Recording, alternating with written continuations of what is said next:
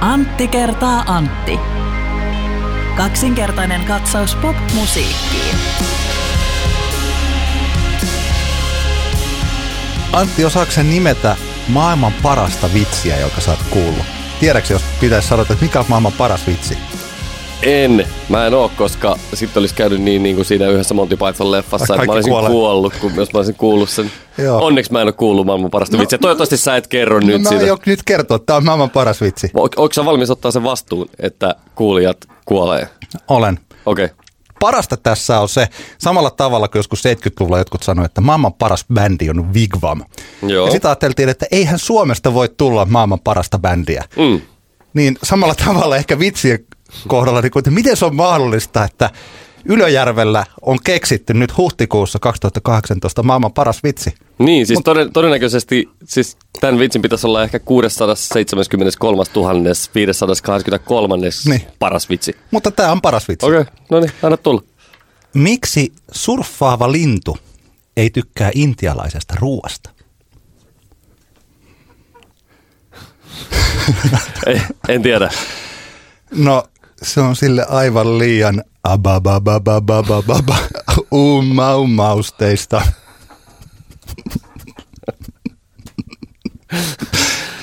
No niin, Eikö, ei, tässä oli muuten se, ei, ei, eihän tämä ollutkaan maailman paras vitsi, kun tämähän oli maailman huonoin vitsi. aivan, aivan. Sä selittää, minkä takia mä oon edelleen elossa. niin, itsestäni en ole niin varma. Kyllä, ehkä se iskee, iskee viiveellä. Kiitos paljon Antti. Tämä on Antti kertaa Antti podcast. Kuuntelet meidän 12 jaksoa. Me keskustelemme tähän kärkeen lopettamisista, bändien hajoamisista, niin sanotuista bändiavioeroista. Mm. Meillä oli meidän kuuntelija Mikko olikin laittanut meille sähköpostillakin palautetta, että tämä voisi olla semmoinen keskusteluaihe. Hänen kulmansa oli, se, kulmansa oli se, että miksi bändit eivät tajua lopettaa ajoissa. Mutta nyt me ehkä käsitellään tämmöisiä artisteja ja bändejä, jotka ainakin jossain määrin ovat nyt sitten tajun, tajunneet lopettaa, ainakin ei liian myöhään. Ja eri syistä. Mua kiinnostaa aina siinä, se lopettaminen on lopettamista, mutta että miksi joku yhtyö lopettaa, niin niitä on erilaisia syitä. Ja Kyllä. Siis en tiedä kuinka monta erilaista, mutta paljon erilaisia. Yksi tämä tällainen niin sanottu kaunis lopetus on ehkä se, mistä vaikka nyt Disco Ensemble kertoi, että he lopettavat. Mm. Mä en tunne jätkiä sillä mutta mulla on tällainen olo, että he ovat tehneet sitä oman aikansa. He ovat yhä, niin kuin me puhuttiin silloin joskus, kun käytiin molemmat katsomassa sitä yhtä keikkaa, niin he ovat erittäin hyvä taso, tasoinen bändi. Se on ihan niin kuin.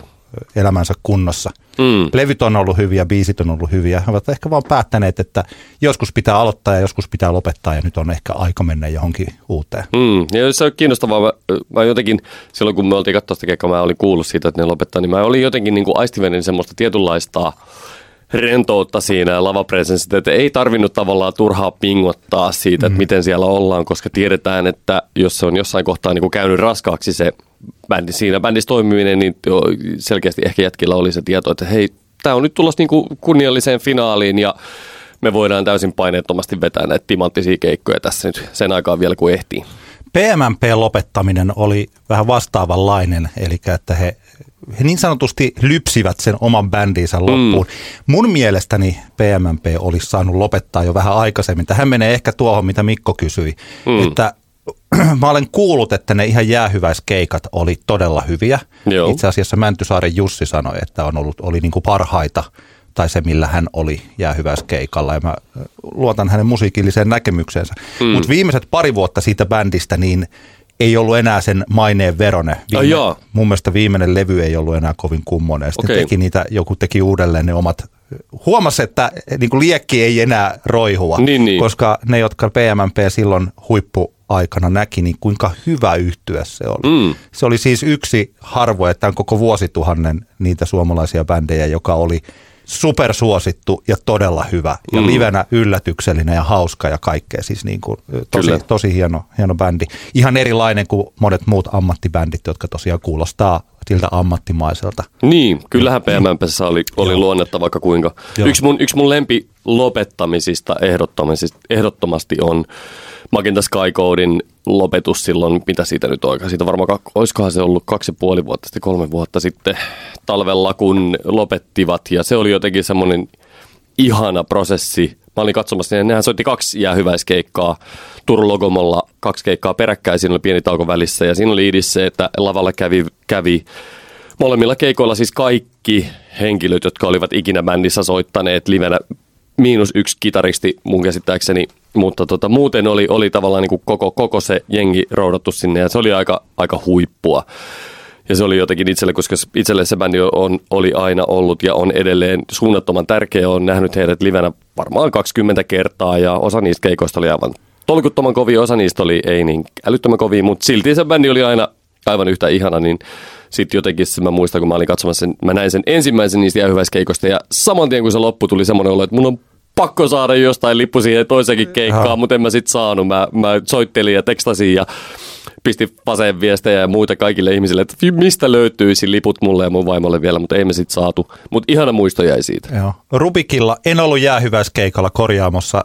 Taas yksi tällainen, joka niinku harmittaa mutta miksi mä en mennyt sinne. Taisi mm. olla jopa kutsu, että oli sillä että ei mm. kaikki. No joo, mutta siis Rubikkin lopetti hienosti Kyllä. siihen kohtaan sellaiseen tilanteeseen, mitä Arturi Taira taisi sanoa, että hänen kirjoittamansa musiikki ei ole enää Rubikin musiikkia, tai ja toisaalta Rubikin soittama musiikki ei ole hänelle itselleen enää, että luova mm. mieli on mennyt eteenpäin. Kyllä. Tämä muuten itse asiassa nyt kun voi heittää pari tällaista, että joskus bändit eivät siis miksi bändit eivät lopeta, vaikka olisi syytä, niin mulla tuli nyt heti kaksi tällaista legendaarista bändiä mieleen. Eli että jos se aivan olennainen henkilö siitä yhtyeestä ei ole lähtenyt, Mm. Tiesitkö esimerkiksi, että Velvet Underground jatkoi siinä vaiheessa, kun Lou Reed oli jo lähtenyt? Joo. ja, ja Doors Kyllä. Morrison, Morrisonin kuoleman jälkeen jatko vielä. Et siinä olisi jäbiä ehkä kanssa miettiä, että onko tämä enää. Niinpä. Ja mulla, mulla jotenkin näistä vielä, näistä tulee mieleen semmoinen surkea tilanne, kun niin kuin viime jaksossa mainitsin, että yksi, yksi elämäni tärkeimmistä bändeistä on Aerosmith, ja mä olin katsomassa heidän viimeisintä Helsingin keikkaa. Ja kyllä mulla täytyy sanoa, että, että siinä kohtaa mä oli aika selkeää noin 10 minuutin jälkeen, että tämän bändin ei enää pitäisi olla täällä lavalla. Tyler oli ihan hyvässä hapessa, mutta esim. Joe Perry oli, lähinnä mä jouduin keskittymään koko keikan siihen. Mä pelkään, että milloin Perry kaatuu ja luhistuu ja ehkä kuolee siihen lavalle. Että hän oli niin semmoinen niin kuin ihminen, joka pitäisi olla vanhainkodissa. Yksinkertaisesti jonkun muun hoidettavana istumassa ja lukemassa lehtiä ja, ja pelaamassa vaikka shakkia tai jotain muuta, joka ei vaadi fyysistä, fyysistä niin kuin panostusta. Niin tota, et sillä tavalla. Mutta se oli mulle tavallaan kiva, koska mä, se, mä en ollut nähnyt bändiä aikaisemmin livenä. Ja vaikka sillä keikalla oli muutamat tosi hienot hetket, joku Living on the Edge oli, oli upea, massiivinen sillä keikalla, niin silti tuli semmoinen olo, että hei, nyt, nyt mun ei tarvi niinku oikeastaan. Mä sain niinku vedettyä yli mun bucket listiltä sen ja totesin, että nyt mun ei tarvi, vaikka nämä tulisi Suomeen, niin mä en tuu menee katsoa niin. Joo. Mulla on joitakin tällaisia vähän vastaavanlaisia kokemuksia silloin tämän vuosikymmenen alussa, kun Sauna Open Airissa vierailivat vuosi toisensa jälkeen tällaiset Twisted Sister tuli mm. ja sitten tuli Mötley Crue ja Kiss oli ja Ozzy Osbourne oli. Ja mun mielestä ne kaikki oli hyviä keikkoja, mutta niissä oli myös tällaista lämmintä nostalgian täyteistä jäähyväisten tuntua mulle. Niinpä. Huomasi, että ei se Paul Stanleykään enää oikein pysty laulamaan niitä biisejä ja kyllähän Joo. se Kiss vieläkin taitaa Kiss on vielä, Joo. kiss on vielä, vielä kanssa. Hei muuten jatkaa. tähän väliin, nyt on pakko heittää, kun en tiedä milloin tulee seuraava mahdollisuus, koska Paul Stanleylla on myös ollut kaikkien aikojen paras välispiikki, no. jonka mä muistan ulkoa. Se meni tällainen, mun mielestä tämä voisi kopioida joku suomeksi. Se esitetään siinä vähän ennen loppua. Joo. Ja se meni tällainen, että... Vähän ennen keikan loppua. Niin, vähän ennen Joo. keikan loppua. Joo. When we started this show, I thought we were friends. But now I know we are family. Ai että. Se Varmaan oli... ensimmäinen kerta, kun he heitti tuon välispiikin Siihen family kuului vielä, että se pisti kädet sillä niin kuin tuplan yrkkiä yes. ja tällä niin kyyrärpäät eteenpäin näytti sillä family. Se oli Kyllä. Mutta mennäänkö tuollaisiin ajankohtaisiin lopettamisiin? Joo, Santa Cruz on tietysti tällainen hyvin perinteinen rock and roll mm. divorce. Nyt katsotaan, että mitä bändille kuuluu tai että missä vaiheessa he tulevat takaisin. Hehän olivat nyt sitten tosiaan kirjoittaneet sinne Facebookiinsa tämän viestin, että kaikilla bändeillä on ongelmia. Mm. Me nyt juuri olemme ratkomassa tätä omaamme ja Kyllä. kerromme sitten kun on jotakin kerrottu. Niin, eikö tämä ollut kesken, kesken jenkkirundin tavallaan, niin kuin, bändi, bändi hajoaa niin kuin kesken sitä tilannetta, kun he elävät sitä todellista unelmaansa selkeästi. Kyllä.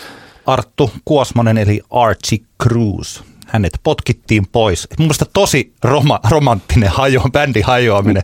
Potkitaan pois kiertoen bussista kesken kiertoen päihteiden Niin. käytön tai joku tällaisen sekoilun takia. Niin, tämä on tämmöinen niin kuin kliseinen rock'n'roll unelma hajoaminen, joka tietenkin niin kuin on loppupeleissä varmaan aika surkea tilanne. On. Mutta toki tämä on just semmoinen, mitä, mitä me ollaan kaikki luettu niistä bändihistoriikkikirjoista, kun on ollut rockisankarit kiertueella. Niin kuin Hanoi Rocksin, siis tällainen Ruslen kuolema mm. Vince Neilin Mötley Cruen laulajan kyydissä Niinpä. ajavat kännissä kolari ja se kuolee. Ja sitten siinä vielä, muistan, että oli jotain tällaista, että Sam Jaffa rupesi seukkaamaan ton Andy McCoyn silloisen tyttöystävän mm. tai entisen tyttöystävän kanssa. Ja Andy on baarissa mennyt Sam Jaffan luoksi ja sylkenyt häntä kasvoille ja sanonut, että näin paljon mä arvostan sua. Mitä dramatiikkaa. Joo, siis tällaisia, jossa voisi ajatella tällä, kun ei tiedä oikeasti ongelmien syvyyttä, että vaikka Hanoiroksin kohdalla, että olisiko ollut kiva, että nyt pieni tällainen paussi, että olisi ollut joku, no heillä oli Seppo Westerinen sinne, mutta että joku mm. sanoi, että pidetään nyt puoli vuotta tällaista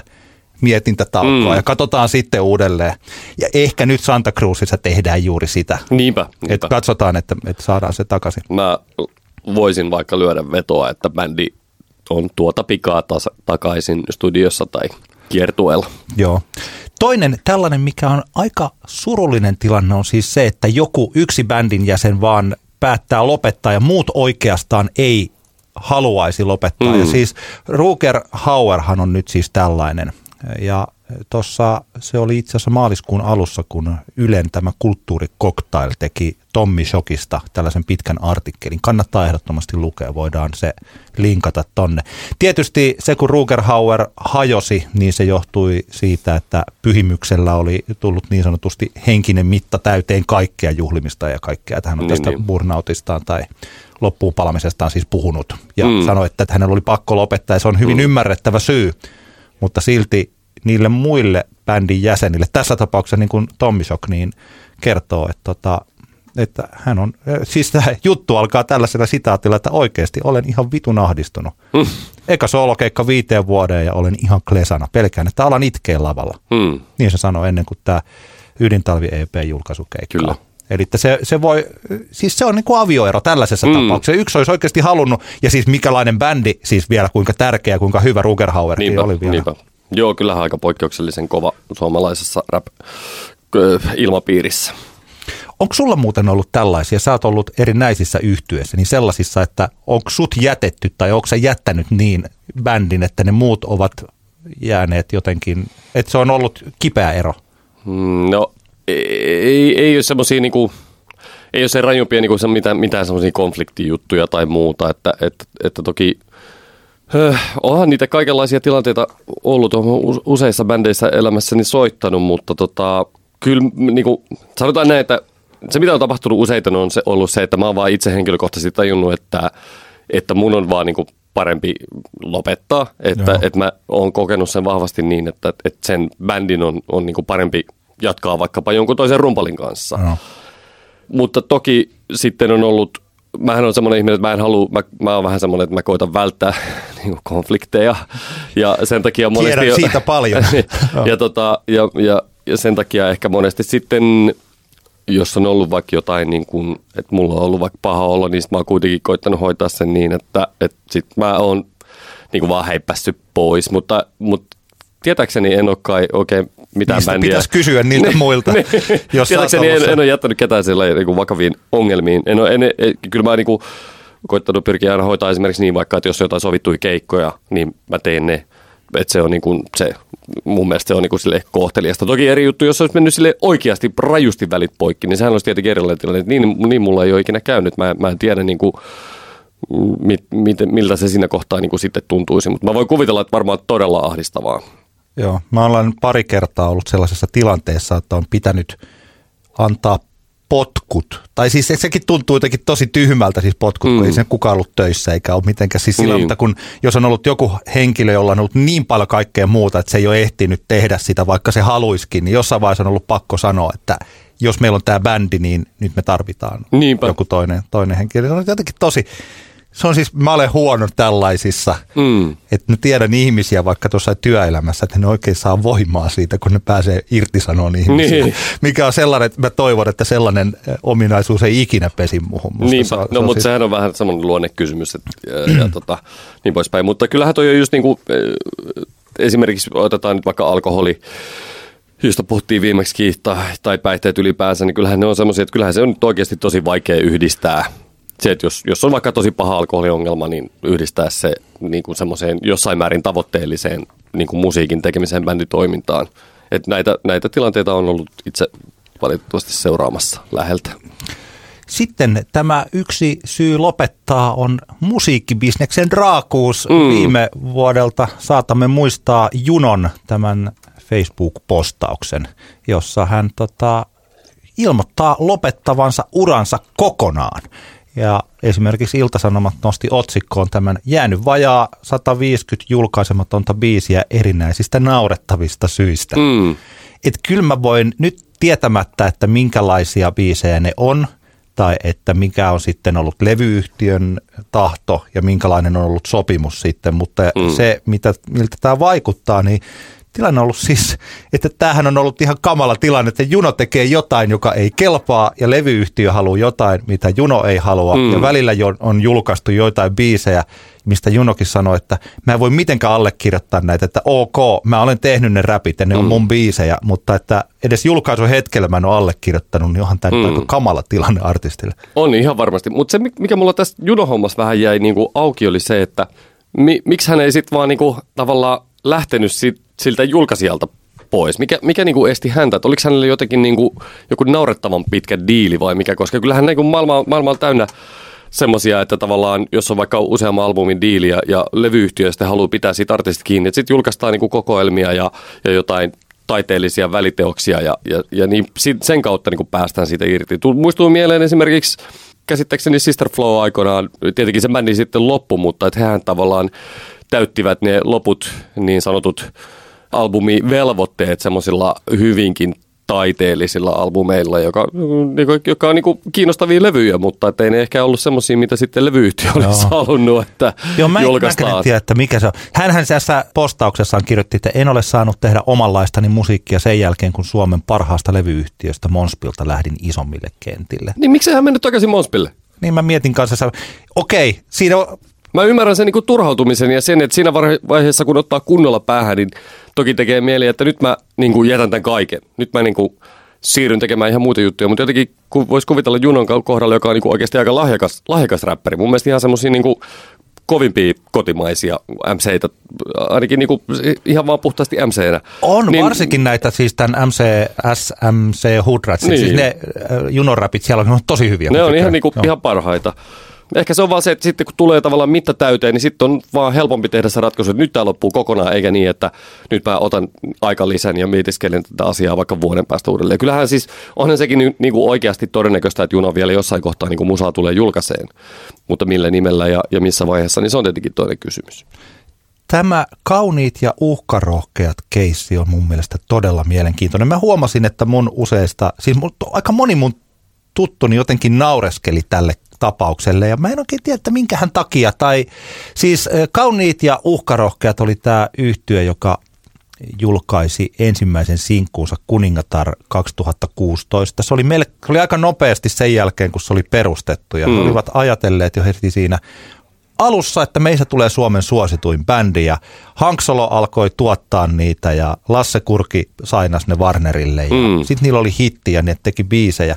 Ja, mutta tämä on sellainen yhtyö ehkä, että kun se kertoi suurellisesti lopettavansa, niin on aika paljon varsinkin tämmöisestä ehkä juuri meidän ikäisestämme tai vanhemmasta enemmän tai vähemmän möhisporukasta, joka ei ollut kuullutkaan bändistä, niin ehkä se Mm. johtui se naureskelu sitten siitä, että okei, että bändi lopettaa ilman, että kukaan meistä on tiennyt, että mikä se on. Niin, niin. Mutta siis kyllä poppipuolella on tiedetty, mikä Kyllä, tämä on. kyllä. Mutta tämä lause on mun mielestäni jotenkin siis surullisuudessaan kaunis.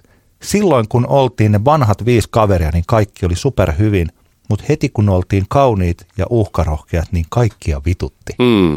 Et siinä on joku tämmöinen reality bites. Mä en tiedä, onko ne asettanut itselleen jotain siis biisien suhteen jotakin tavoitteita ja onko sinne tullut semmoinen olo, että kaikki tämä, mitä me ollaan haluttu, mm. joka liittyy tähän maineeseen ja mammona ja juuri Emma Gaaloihin ja Warnerin hienoihin toimistoihin ja selkään taputteluun ja sitten faneihin ja kaikki. Mm. Ja äkkiä kun saakin sen, niin tajuaa, että eihän tämä ole niinku ollenkaan sitä, mitä me luultiin tämän olevan. Niinpä. Ja kyllähän tämä on vähän, tässä on vähän sama, mikä nyt yhdistää aika, aika useita näistä näistä tota, lopettamisista, mikä on varmaan aika yleinen, yleinen syy jotenkin siinä kohtaa, kun bändi on, on jo jonkun verran niin kuin tehnyt, ettei silleen ihan alkutekijöissä lopeta just se, että se tavallaan bisneksen niin kuin rajuus ja tylyys ja ehkä se, ne vaatimukset on sitten semmoisia, jotka aiheuttaa oikeasti ahdistusta artistille. Et sehän on tosi tärkeää tiedostaa, kun artisti vaikka niin kuin aloittaa. Tästä ehkä puhun, haluan puhua myöhemmin tässä jaksossa, mutta just se, että – että artisti kun se alkaa niin kuin tekemään, sitten kun se oikeasti kunnolla, nyt mä alan tekemään ja nyt mä haluan tiettyjä asioita, että miettiä, että, niin kuin, että mitä mä haluan. Ja sitten koittaa ehkä vähän niin kuin funtsia, että mitähän se sitten niin kuin tuo tullessaan erinäiset mm-hmm. tilanteet. Ja se, tässähän tietenkin tällaiset asiat on niin kuin varmasti niitä, joita, joita toivottavasti joissain levyyhtiöissä esimerkiksi tai managementeissa – näitä asioita käydään niin kuin hyvissä ajoin läpi artistien kanssa, että mitä se tulee vaatimaan. Ja sehän on tosi tärkeää, että sitten se yhteistyökumppani sanoo sille artistille, että hei, tämä tulee muuten sitten olemaan tosi rankkaa tämä no. homma. Ja mä, mä veikkaan, että tämä on se, minkä takia nythän on ollut viime vuosina jonkun verran näitä, että on ollut näitä tosi TV-laulukilpailuvoittajia, jotka on lopettanut sille melkein niin kuin suorilta Joo.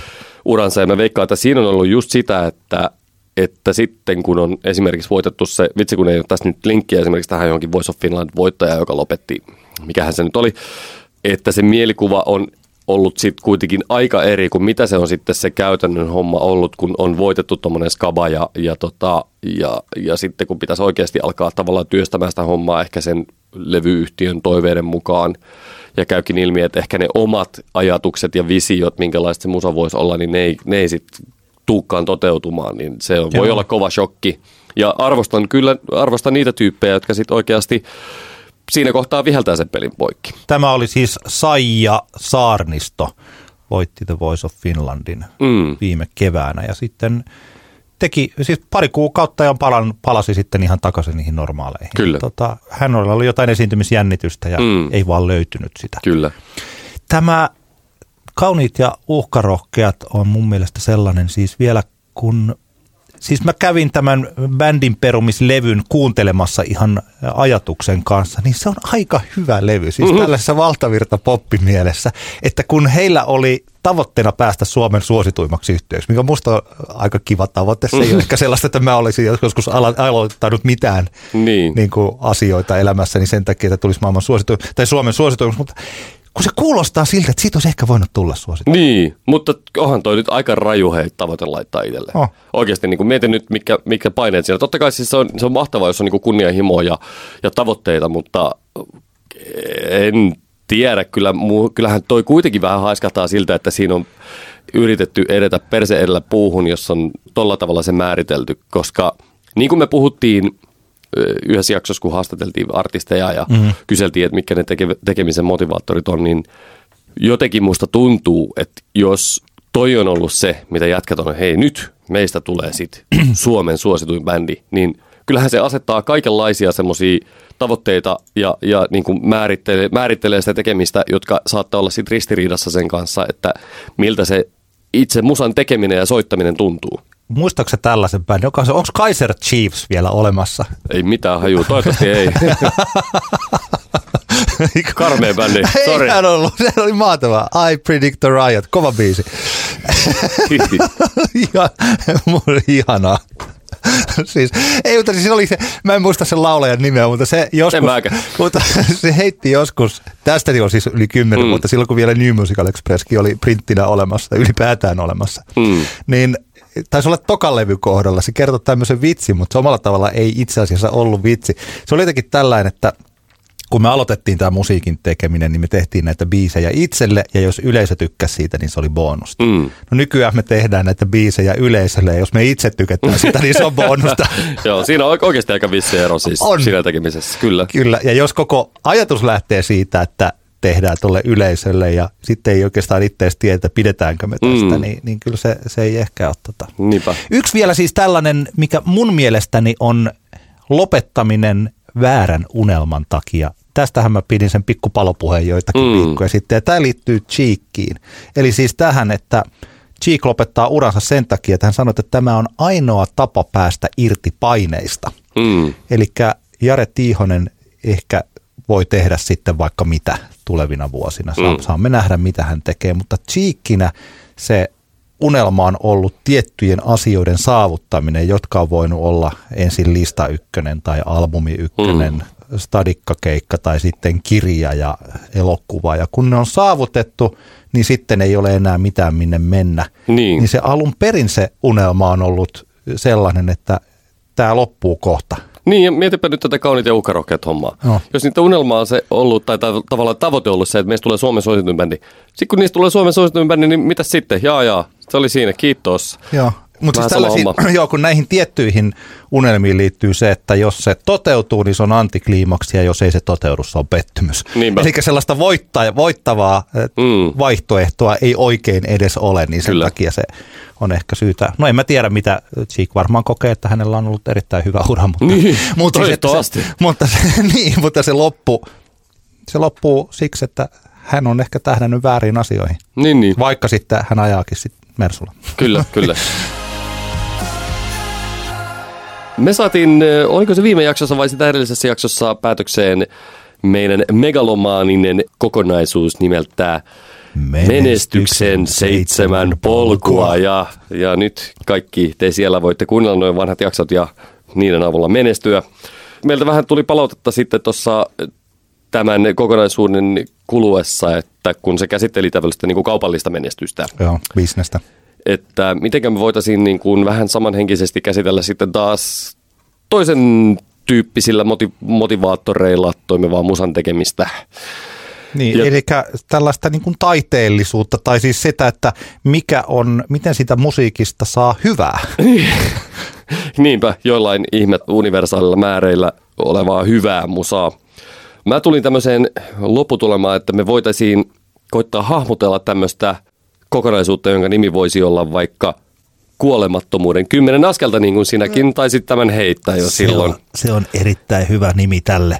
Mutta onko niitä askeleita kymmenen, en tiedä, koska mä, mä hahmottelin tämmöisen kokonaisuuden, jossa olisi neljä pääaskelta, jotka kaikki sisältäisivät kolme semmoista pientä askelta siellä isojen aske- Siinähän askeleiden 12 sisällä. Se on 12. Eli nimetäänkö me tämä nyt uudestaan sitten kuolemattomuuden 12 askelta. Mun mielestä hyvä ajatus. Loistavaa. Merkkaa heti tänne. Kuolemattomuuden 12 askelta. Kyllä. Ja ajatuksen tasolla, näitä, nyt tässä kohtaa vielä teille kuulijoilla on mahdollisuus sitten meille myös kommentoida, jos me, jos me niin kuin unohdetaan tästä jotain niin kuin selkeitä askeleita, mutta mä itse hahmottelin tämän näin. Meillä olisi neljä pääaskelta, jotka olisi ensinnä alku, sitten toinen olisi live-toteutus, kolmas olisi tallennettu musiikki ja neljäs ehkä yhteistyökumppanit. Että millä, millä päästään sitten tähän taiteellisesti hienoon ja pitkäkestoiseen uraan mahdollisesti. Me voitaisiin aloittaa vaikka tästä numerosta yksi, joka on alku. Ja mä olin jaetul, ja, jakanut tämän alkukohdan kolmeen eri ala-askeleeseen, joista ensimmäinen on miksi. Miksi tehdä ylipäänsä musiikkia? puk yhtyeessä vaikuttava Jussi Ojajärvi joskus sanoi mulle, että kun pään sisällä soi, niin niitä biisejä on kiva esitellä muillekin. Ja mun mielestä tässä ollaan aika hyvässä ytimessä siinä. Mäkin muistan, kuinka joskus ala-asteella, ehkä jossain ekalla tai tokalla luokalla, niin Mm. mun pääni sisällä alkoi soida biisit, jotka oli mun omiani. Kyllä. Ja mä siitä lähtien jossain kotona silloin, kun mä oon ollut aika ujo poika, niin mä en ruvennut heti esittämään niitä kellekään. Siinä Niin, niin, kesti oikeastaan vuosia. Mutta että mä huomasin, että se musiikki rupesi tämmöiseen kahdeksanvuotiaasta Antista, niin se alkoi vaan tulla ulos. Mm. Se tuntui olevan sellainen tarve, jota mä en ollut ajatellut mitenkään eri. Kyllä sitä aika nopeasti tuli tällaiset Twisted Sister ja Kissin eh, keikkajulisteet, niin tuli myös se Mm. unelma siitä, että tämän avulla voi päästä myös tuonne palvottavaksi. Niinpä. Joo, se on jännä. Mulla on itsellä taas, just mä, mä tunnistan tämä niinku, tää bändin julisteet, siis itsellä silloin, kun ekan kerran niinku, rockimusa kolahti, eli ACDC ja Aerosmith ja Gunnarit, niin kyllähän mäkin niinku, se ensimmäinen semmoinen kaukana oleva ajatus oli se niinku, rockitähti, rockitähteys, että vitsi, että olisi ihan sairaan hieno. Ja, ja se tavallaan ehkä tässä itsellä, että niinku, vuosi vuodelta tavallaan se ajatus on kadonnut ja sen tilalle on tullut muita, muita asioita. Mm. Mulle itselle soittajana, kun mä en ole, mä en ole biisintekijä, mä en ole, en ole solisti, vaan olen, olen soittaja, niin mulle itselle niin kuin se soittamisen niin kuin fyysinen suoritus on useimmiten hyvin, hyvin nautinnollinen. Ja silloin kun sä voit tehdä sen oikein miellyttävien ihmisten kanssa hyviä biisejä soittain, jotka aiheuttavat nautintoa harmonioiden tai rytmin tai muun puolesta, niin se on tavallaan se aika se on se niin kuin ehdottomasti suurin kannustin. Ja mulle jotenkin, musta tuntuu, että mulla niin kuin vuosi vuodelta mua vähemmän kiinnostaa se, että kuinka monta ihmistä siellä niin kuin yleisössä on ö, katsomassa sitä keikkaa. Toki mä ymmärrän sen, että mitä enemmän sitä jengiä siellä on, niin sitä todennäköisempää on se, että niitä keikkoja tulee niin kuin lisää. Että jos sä soitat vaikka kymmenen keikkaa niin, että yleisössä on keskimäärin viisi ihmistä, niin voidaan aistia, että se joku on siinä ehkä vialla siinä tekemisessä. Mä ajattelisin tätäkin, että mä olen niin esiintynyt eri yleisöille ja eri kokoisille tosi paljon. Mä olen siis joskus aikanaan viime vuosikymmenellä ollut tässä Elisan mainoksessa, jolloin yleisö oli noin 4,5 miljoonaa ihmistä. Ja siitä tehtiin tutkimuksia, että suurin piirtein oliko se 95 prosenttia – yli yhdeksänvuotiaasta tunnisti. Mm, kyllä, kyllä, ennen kuin me tunnettiin Antti, niin sä, niin. olit, sä olit mulle mun mielessä Elisa-mies. Elisa-mies. Tähän ei tyydyttänyt minua minkäänlaista osaa minusta. Se oli siis vahinko. Koska eikö, olin... hive, hivellyt tota, egoa? Ei, siis että mä olin silloin improvisaatioteatterissa muusikkona ja sieltä meidät otettiin tänne mm. koekuvauksiin ja vahingossa mä pääsin sinne Kyllä. ja sitten tuli. Ja oliko siinä, okei, mutta siinä oli aika iso yleisö, 4,5 miljoonaa ihmistä. Mm. Mun mielestä se on aika iso.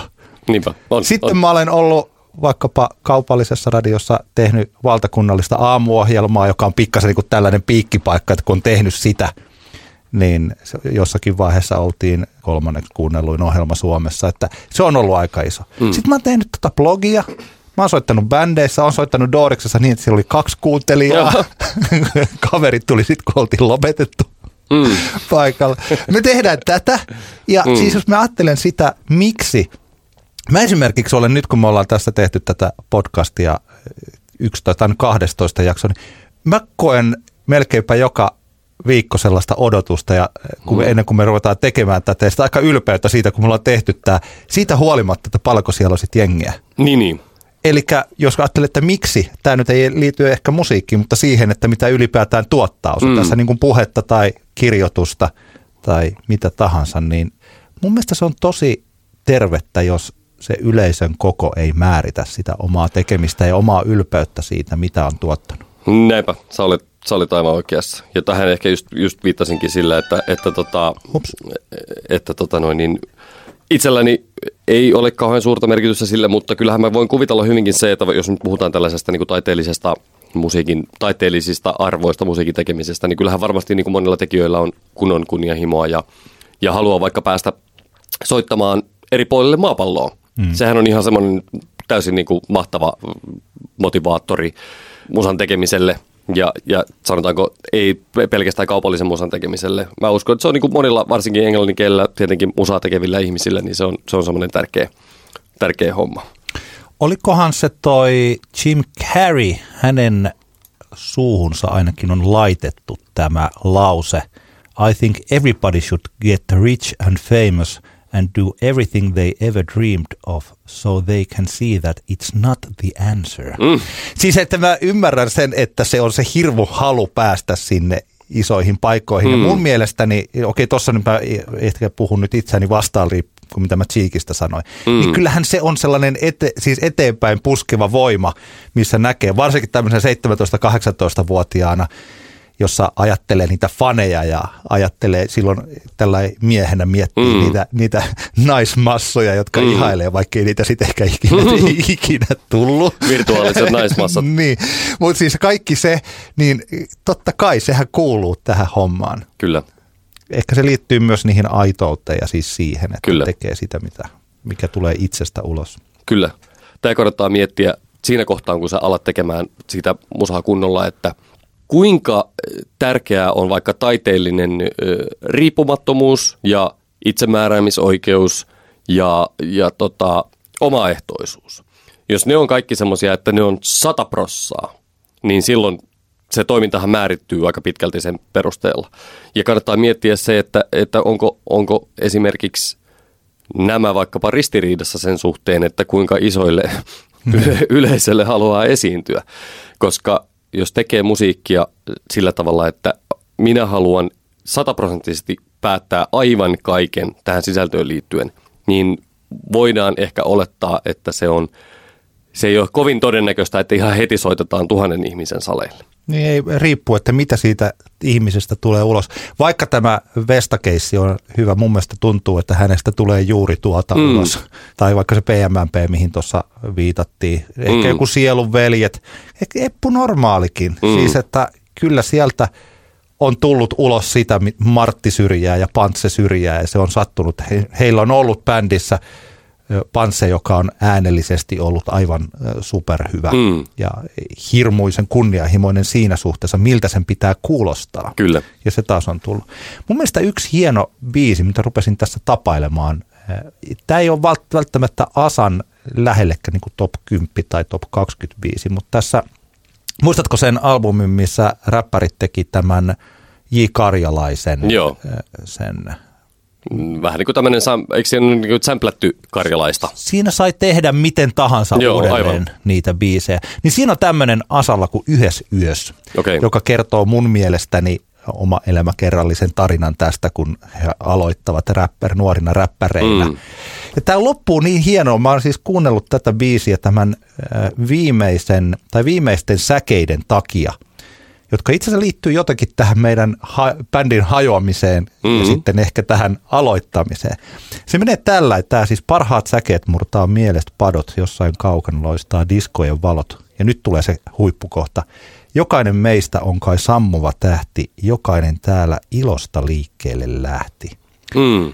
Siis se ajatus, että että miksi aloittaa, siis se on toi ilosta liikkeelle mm. lähteminen, mm. että kuinka hauskaa se on kun alkaa tehdä jotain siis, mm. että, ja kuinka innostavaa se on ja pääsee siis oikeasti luomaan jotakin asioita, mm. mitä näkee vaikka omissa lapsissa, kuinka innoissaan ne on tuolla, kun munkin lapsi ja siis Aino ja sen paras kaveri, ne viime viikonloppuna esimerkiksi ne rakensi museon. Mm. Ja sitten pyysi meiltä pääsymaksuja. Ne tekee tanssiesityksiä ja Kyllä. tekee siis kaikkea sellaista, mitä lapset tuolla, tuolla tekee. Ja niin on ihan superhauskaa. Mm. Ja jos se on se, miksi aloittaa jotakin, vaikka bändin tai niin. mikä tahansa luovan tekemisen, jollekulle se on se, että haluaa maalata, että se mitä tulee itsestä ulos on, mm. on sitten siveltimen vetoja tai jotakin. Että jos, sen, jos se lähtee ilosta ja yrittää pitää sen ilon siellä, niin ollaan tosi mm. vahva, vahvalla perustalla. Kyllä. Yksi, mikä on tärkeä, kun mainitsit tämän, niin nämä bändit tässä, niin sehän on, sehän on, koska kyseessä on yleensä useamman ihmisen muodostama organismi, jotka monesti saattavat olla niin kuin tasa-arvoisia. Jäsenet mm. ovat niin sanotusti tasa-arvoisia bändin sisällä. Yhdessä tehdään päätökset ja yhdessä ehkä tehdään, tehdään biisejä ja niin poispäin. Niin sehän on ihan ensisijaisen tärkeää, että siellä bändin sisällä on yhtenäiset tavoitteet. Soittajilla keskenään on yhtenäiset tavoitteet, ja koska jos niissä tulee ristiriitaa, niin monesti sitten tulee todella paljon hankaluuksia. Sehän voi olla, että vaikka Santa Cruzilla on ollut, ollut semmoinen meininki, että siellä on ollut vaikka, tämä on ihan hypote- hypoteesi, koska mä en, mä en tiedä tunne jätkiä, mutta sehän voi olla, että siellä kolmella jätkällä on ollut vähän isompi halu oikeasti niin kuin soittaa ja, ja vaikka niin kuin menestyä, kun sitten tällä Archille, jolla ehkä oli vaikka päihteiden veto niin kuin niin, tärkeimpänä prioriteetti. Hauskan pito, niin. mitä sen otsikon alle sitten meneekin. Tämä on ihan, ihan tämmöinen niin, mahdollinen niin. skenaario, että näin on saattanut käydä. Ja, ja, ja sitä on itse, itse huomannut tuossa, kun varsinkin niin kuin India-puolen ehkä aloittelevien bändien kohdalla ö, on työskennellyt, niin sitä, että on bändin sisällä on rajuja ristiriitoja siitä, että mitä halutaan musan tekemiseltä, mitä halutaan keikkailemiselta. Mä muistan tällaisen bändin kuin Sininen Iiris 2000-luvun alusta. Soitti suomenkielistä indie-rockia. Siis siinä oli juustopäistä aikanaan tuttu Teemu. Ja ihan erilaista, jos juustopäät oli tällaista teinipunkkia, niin Sininen mm. Iiris oli sitten taas lähempänä vaikkapa liekki yhtyettä mm. musiikissa. Mä kerran meillä oli yhteiskeikka heidän kanssaan ja muistan kuinka siellä soundcheckissa niin ne ei ihan löytänyt sitä soundia ja Teemu oli se, joka yritti pitää sen bändin sillä että älkää nyt lähtekö vielä, mm. että meidän pitää saada tämä soundi kuntoon. Ja muut ei oikein ole enää halunnut soundcheckata. Niin, niin. Eli siinä oli se kunnianhimo ero oli, mm. oli bändissä. Tämä on nyt aika pieni ja kevyt esimerkki siitä. Aivan.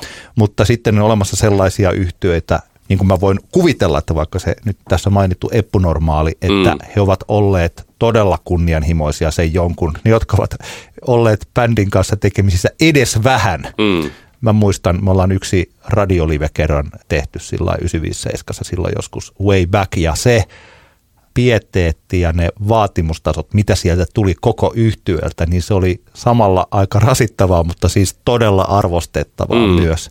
Ja taisi olla jopa niin, että he, kun he sitten miksasivat sen akun tehtaalle ja kaikki, niin jossakin kohtaa taisi olla niin, että oli lefti ja raitti vaihtanut puolia. Mm niin jälkikäteen sieltä tuli siis kommenttia, että muuten se, mitä piti tulla oikealta, tulikin vasemmalta. Ja se, mitä Kyllä. piti tulla vasemmalta, tulikin oikealta. Ja ne huomasi tällaisen asian mm. sieltä. Ja se on koko bändi. Et siksi se bändi kuulostaa, voi katsoa kuunnella vaikka joku valkoinen kuplalevy, mm. mitä mä tuossa kuuntelin eh, kokonaan jostain syystä, niin kuinka hienolta se kuulostaa. No niin, mutta se on taas niinku yksi juttu, mutta siis, että siinä se kunnianhimo oli siinä bändin yhteinen. Kyllä. Me jatkamme meidän kuolemattomuuden 12 askelta kokonaisuutta ensi kerralla ja siirrymme osioon nimeltä Vanha mies huutaa pilvelle. Tämä on asia, joka on ollut minulle tällainen piikki lihassa nyt jo kauan. Ja se on selfiet kautta kaverikuvat artistien kanssa. No niin, anna tulla. Ja tämä liittyy nyt ehkä enemmän median edustajiin. Mutta mä haluaisin nyt ensin kysyä sinulta. Mähän olen laittanut tuonne sosiaaliseen mediaan joskus alkuvuodesta tämän kysymyksen. Mitä mieltä olet selfieistä, kaverikuvista haastateltavien kanssa? OK nykyaikaa vai noloa fanitusta? Mitä mieltä Antti sä olet tästä? Mä ehkä vastasinkin sulle silloin siihen ketjuun jotain, mutta nyt tässä kohtaa, niin jos mä, jos mä pitäisi sanoa, niin mä sanoisin, että se on mulle ihan fine. siis tilannehan on, mun mielestä mitähän kautta tätä nyt lähtisi purkamaan.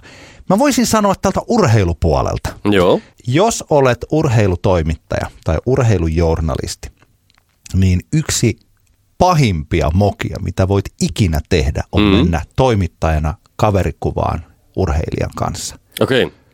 Siis Selitä mulle. Kaikista pah- koska se tarkoittaa fanittamista. Niin. Se on fanittamista ja journalistihan ei ole fani.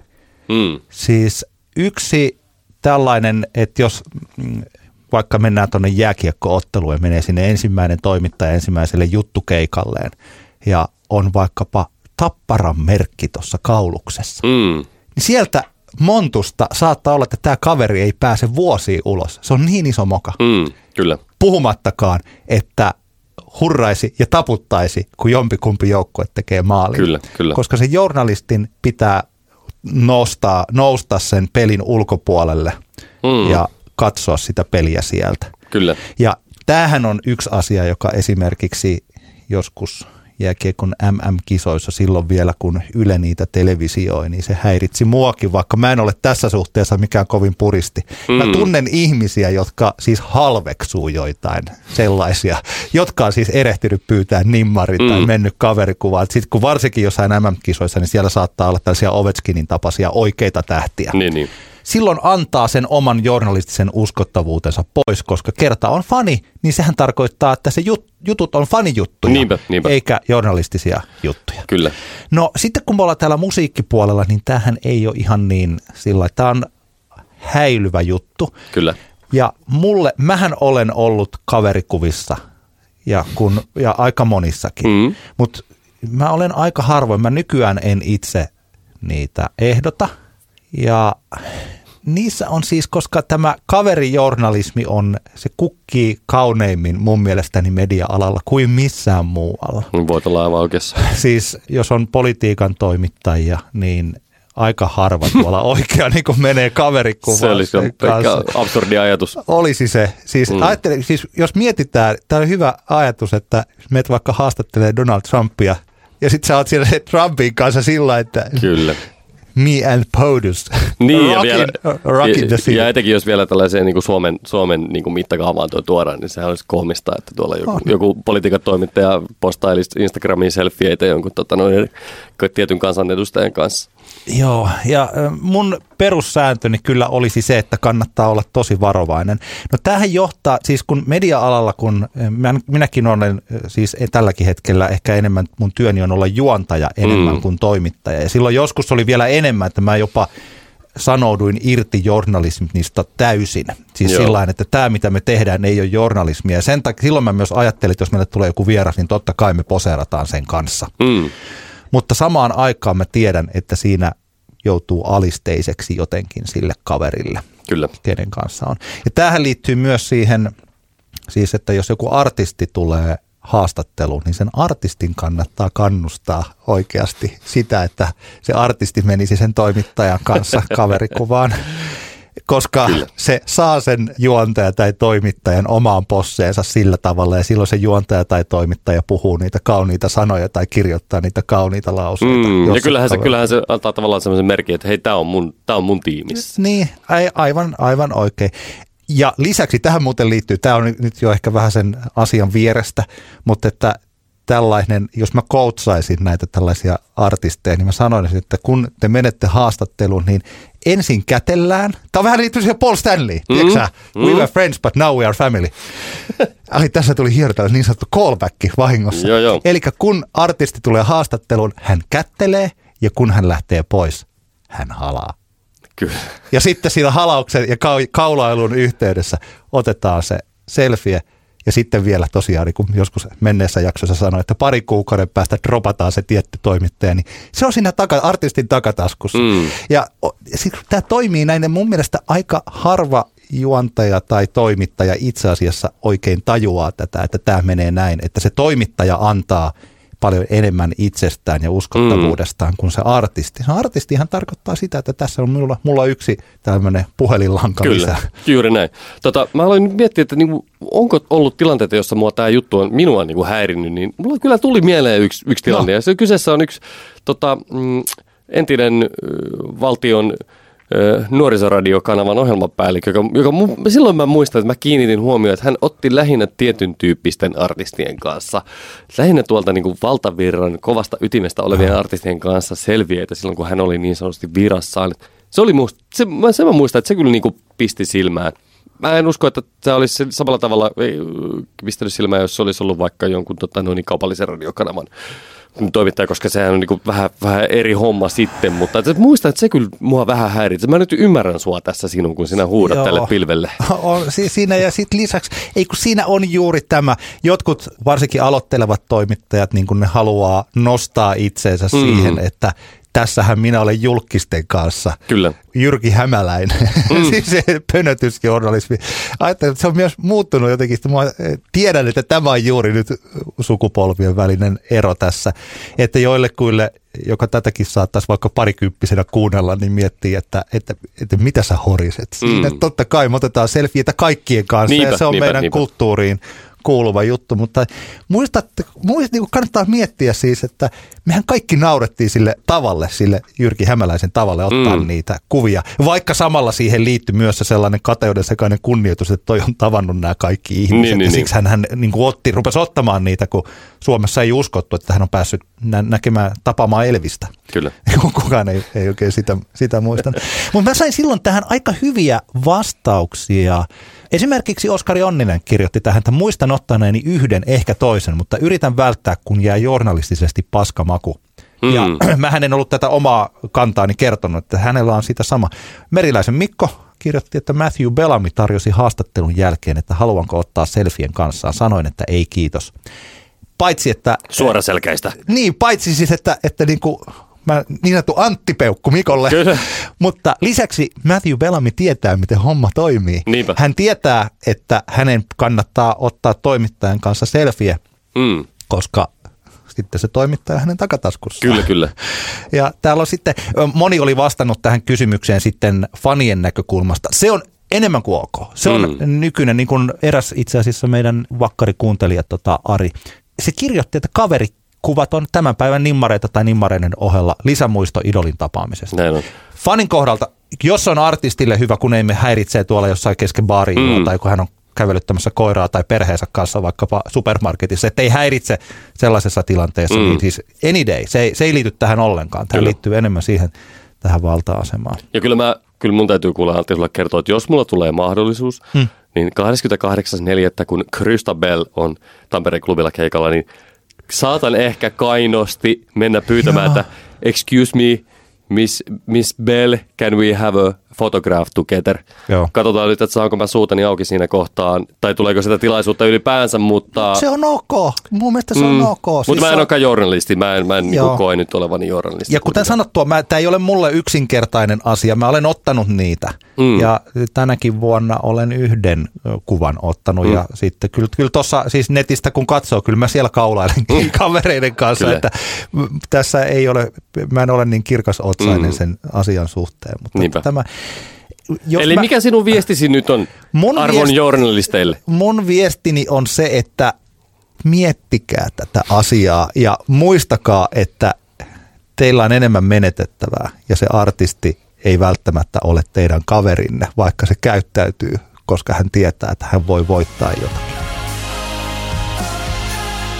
Ennen kuin siirrymme tämänkertaisen Älä nuku tämän ohi-osioon, niin tajusimme tuossa juuri äsken, että olemme unohtaneet arpoa meidän Porsiseura-kilpailun voittajan. Mä otan tämän nyt sataprosenttisesti omaan piikkiin, koska mun piti se arpoa ja mä unohdin sen ja sä muistit. Kyllä, mutta on, onneksi nyt ei ole liian myöhäistä, vaan me suoritamme arvonnan nyt ja meillä on täällä paikalla Onnetar Anna. Hei. Meillä tuli 17 kommenttia tuonne kilpailuun ja nyt, nyt Anna, joka ei ole nähnyt näitä kommentteja varmastikaan, niin hän kertoo meille nyt numeron yhdestä 17 ja tämä sitten sen kautta Antti sinä voit ilmoittaa voittajan nimen. Ja ole hyvä Anna, sano yksi numero haarukassa 1-17. Sanotaanko vaikka, että 12. Kiitos Anna. 12. Liisa oli eka, Tuukka oli toka, Jukka kolmas, neljä, viisi, kuusi, seitsemän, kahdeksan, yhdeksän, kymmenen, yksitoista, kaksitoista. Nyt minä tiedän voittajan. Voittaja on kommentoinut, haluan osallistua arvontaan. Ystävällisin terveisin Rami Saarijärvi. Onnea, onnea Rami, onnea Rami. Tulemme olemaan teihin henkilökohtaisesti yhteydessä palkinnon luovuttamisesta. Kyllä. Biiseihin. Kerro sä tämä omasi. Tämänkertainen minun Älä nuku tämän ohi kappale on helsinkiläisyhtye nimeltä Utö ja heidän kappaleensa Sommar Fluga. Uito, Utö on tosiaan helsinkiläinen yhtye, joka on tämmöinen niin sanotusti aikuisten miesten bändi. Tässä ei ole mitään nöösipoikia tai tyttöjä, vaan tämä on, tämä on, tässä on neljä tämmöistä niin kuin hyvin, hyvin tota noin, niin varttuneeseen ikään päässyttä mieshenkilöä. En puhu nyt mistään vanhuksista, mutta mm, ihan aikuisia. Ja, ja tota, Uutto on hauska bändi.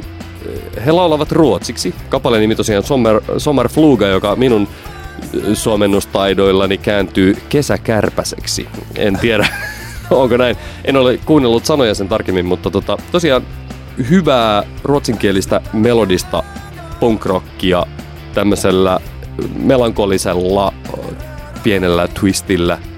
Tiukka bändi, tykkään etenkin rumpalin Raimon soittamisesta napakkaa soittoa. Musta punk on kauheeta silloin, kun rumpali sleebaa. Mun mielestä tietenkin kaikki musa on kauheata silloin, kun rumpali sleebaa, mutta uutoin kohdalla ei ole tällaista on- ongelmaa. Ja, ja muutenkin ö, tykkään tämän tyyppisestä melodisesta punkin suuntaisesta musasta ja, ja tota, sit itseä koskettaa myös se, että mulla, on, mulla ja ystävilläni Jussilla ja Jampalla on uusi bändi kehitteillä, jonka musatyyli tulee olemaan jossain määrin Kerro kaikki No en kerro, en, kerro, kerro, kerro myöhemmin sitten, mutta, että, tota, mm, mutta tässä on ehkä tyylillisesti jotain, jotain samaa ja, ja tota, senkin takia koskettaa paljon. Uuteen laulajalla Villellä ei ole minkäänlaisia suomenruotsalaisia juuria käsittääkseni, mikä tietenkin herättää kysymyksen, että miksi ruotsiksi, mutta toisaalta voidaan ajatella, että miksi ei. Mä en uuttööstä ollut kuullut, mikä oli hyvä, eli mm. olin juuri nukkumassa tämän ohitse. Ja se on todella mielenkiintoista huomata itsessään, että mistä lähtökohdasta lähtee kuuntelemaan bändi. Eli mä sain tämmöisen neitseellisen kuuntelukokemuksen, mm. jolloin mä luonnollisesti jotenkin ajattelin, että tämä on ruotsalainen bändi. Niin, niin. Ja mä mietin, niinku, että miksi hän sä valitsit juuri tämän, kun mm. aika useasti, jos mä olen omasta mielestäni valinnut vähän enemmän näitä kitarayhtiöitä. Mä en ole mm. ihan varma, onko se mennyt niin. Ja mä jotenkin, jotenkin ajattelin, että onko tämä Antin musiikkimakua?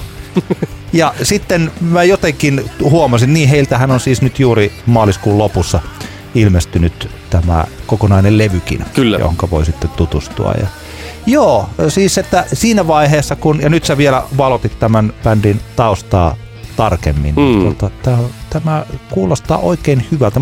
Jännittävä siis toi soundi vertasi niin kuin radiopuhelimiin, mikä mun, mulle, mä en Joo. kuulu radiopuhelimia, mutta mun pitää kuunnella uudelleen noita muitakin biisejä siinä mielessä. Kyllä siinä on, on jotain, jotain samaa. Mä en ole mikään niin kuin hirvittävän kova radiopuhelimet fani, vaikka ihan kyllä siis oikeasti arvostan tosi paljon bändiä ja livenähän he ovat hyvin, hyvin, hyvin intensiivisiä ja vaikuttavia, mutta tota, uutta, jota en ole vielä livenä nähnyt.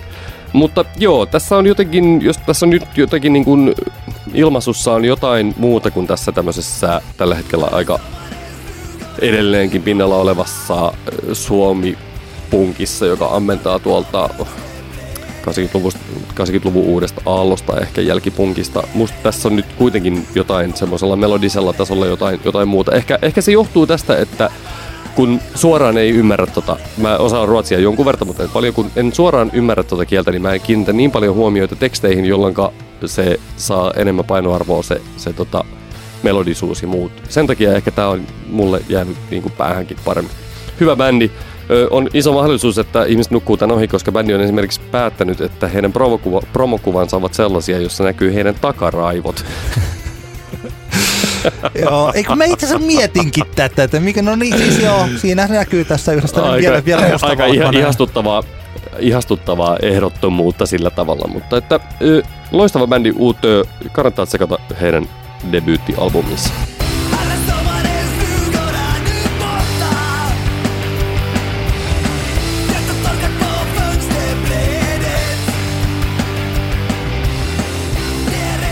Mikä sun Älä nuku tämän ohi kappale tällä viikolla on Antti?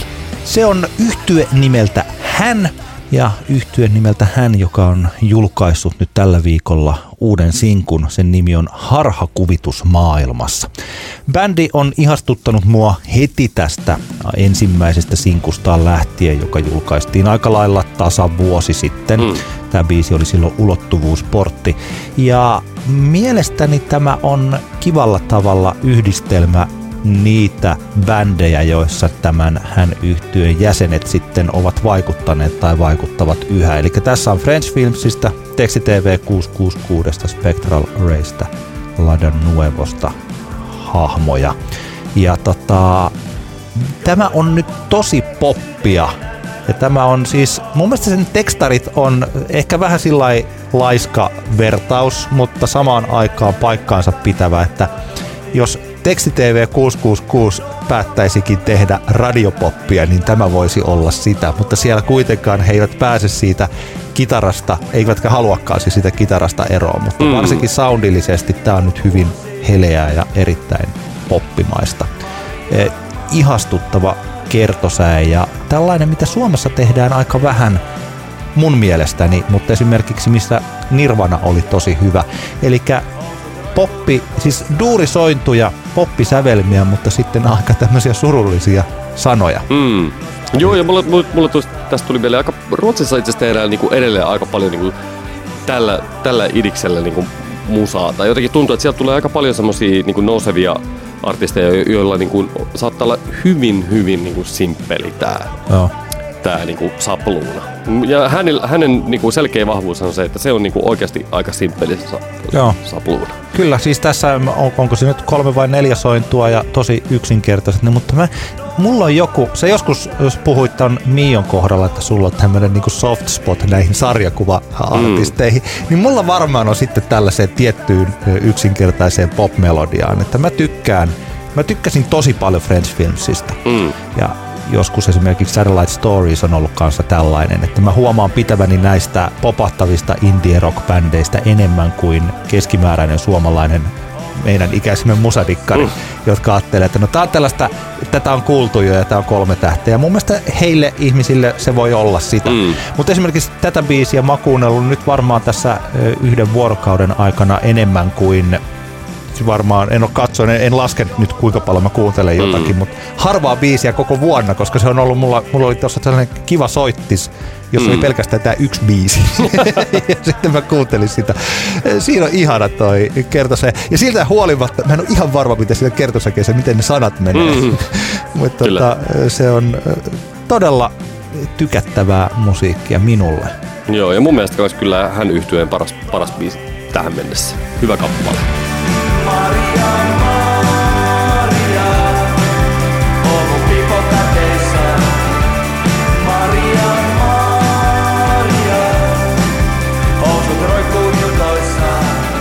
Tämä oli Antti kertaa Antti kaksinkertainen katsaus pop-musiikkiin. Minä olen Antti Hietala ja vastapäätäni tässä istuu Antti, Antti Granlunde. Ja, ja ihanaa, että kuuntelit tämänkin jakson. Jos kuuntelit tänne loppuunkin asti, niin huippuhomma. Ja edelleenkin painotamme, että meille saa lähettää sähköpostilla keskustelun aihevinkkejä tai ehdotuksia tai promoja tai ihan mitä vaan sähköpostiosoitteeseen anttixantti.gmail.com.